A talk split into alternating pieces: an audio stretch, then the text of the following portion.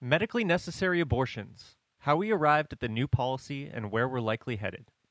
Last week, Lieutenant Governor Mead Treadwell certified a big change in the way the Alaska Department of Health and Social Services approves Medicaid reimbursement for abortions.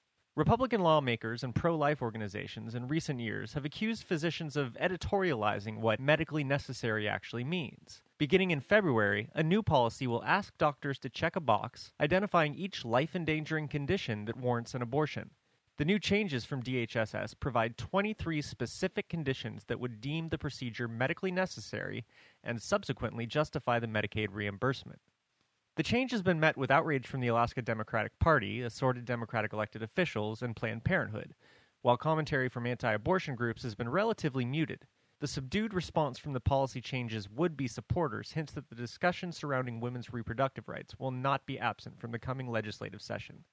In a press release, North Pole Republican State Senator John Coghill lauded the administrative change.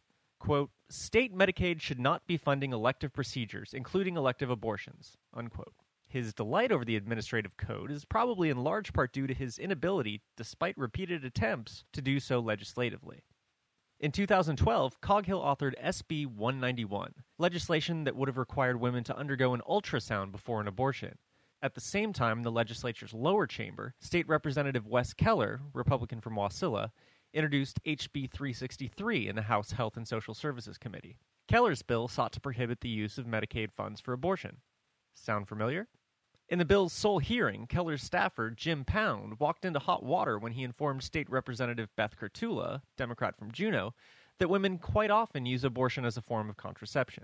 Neither bill went anywhere, attributable to a strong court precedent finding such restrictions unconstitutional. In 1997's Valley Hospital Association Inc. v. Mat-Su Coalition for Choice, for example, Alaska Supreme Court Justice Allen T. Compton wrote plainly that, quote, unnecessary health regulations that have the purpose or effect of presenting a substantial obstacle to a woman seeking an abortion impose an undue burden on the right. Unquote. In 2001, the court reaffirmed its position with its decision in State of Alaska Department of Health and Social Services v. Planned Parenthood of Alaska Incorporated, asserting that discriminatory treatment of poor Alaskans in the allocation of health care benefits violated the Equal Protection Clause of the 14th Amendment. Quote, DHSS is constitutionally bound to apply neutral criteria in allocating health care benefits, unquote, the decision read. Quote, even if considerations of expense, medical feasibility, or the necessity of particular services otherwise limit the health care it provides to poor Alaskans, unquote. Coghill introduced another bill last year bearing a strong resemblance to Keller's bill. SB 49 is an act relating to women's health services and defining medically necessary abortion for purposes of making payments under the state Medicaid program. The assumption was that since the court specified that denial of Medicaid assistance to poor women who medically require abortions violates their constitutional rights, he would instead tighten the restrictions on what medically necessary meant and tie Medicaid reimbursements to those definitions, despite the court's repeated insistence that those definitions were not part of the legislature's jurisdiction. His proposal, like the DHSS policy change certified last week, required physicians to check a box on the Medicaid reimbursement application acknowledging that the procedure was medically necessary, and went on to list 22 specific physical conditions that would qualify that determination. With sweeping electoral gains picked up by the GOP in 2012, resulting in a Republican supermajority bolstered by the Alaska Family Action Network's lobby efforts in Juneau, the bill looked like it easily had the votes to become law. SB 49 passed the Senate by a vote of 14 to 6, with Democratic state senators Dennis Egan, Johnny Ellis, Hollis French, Berta Gardner, Bill Wielechowski, and Republican state senator Bert Stedman dissenting.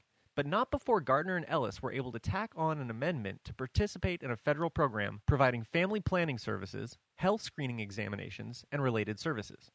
Coghill objected, but sufficient support caused him to eventually withdraw the objection. The bill was transferred to the House Finance Committee with the amendment intact. It easily had the votes to pass out of both that committee and the state house, but no further action was taken.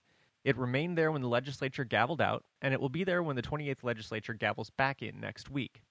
Over the summer, the DHSS announced their own proposed policy changes regarding Medicaid reimbursements for abortion.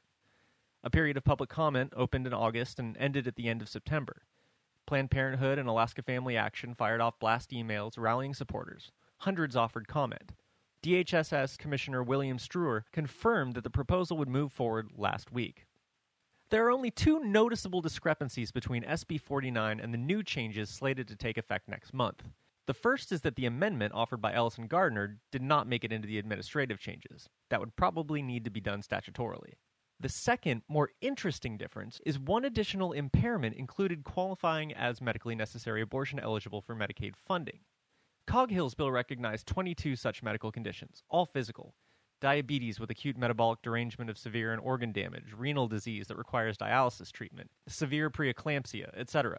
The DHSS language included all 22 in the same order as arranged in SB 49, but added one more. Quote, a psychiatric disorder that places the woman in imminent danger of medical impairment of a major bodily function if an abortion is not performed. Unquote.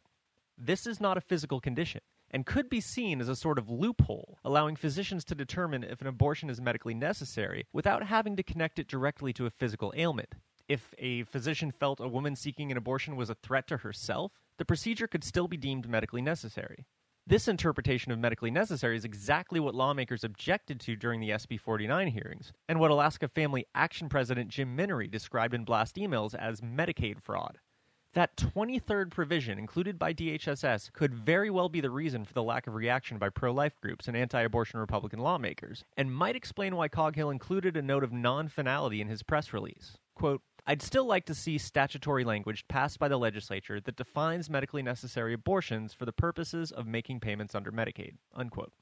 If he wishes to do that this coming session, he still has SB 49 as a vehicle to codify the newly adopted DHSS policy stripping the added provision, though it still would likely face an uphill battle in court and still retains the family planning amendment offered by Gardner and Ellis. Either way, don't count on this session being free from the issue of abortion and women's reproductive rights. This has been On Politics, and I'm John Aronno.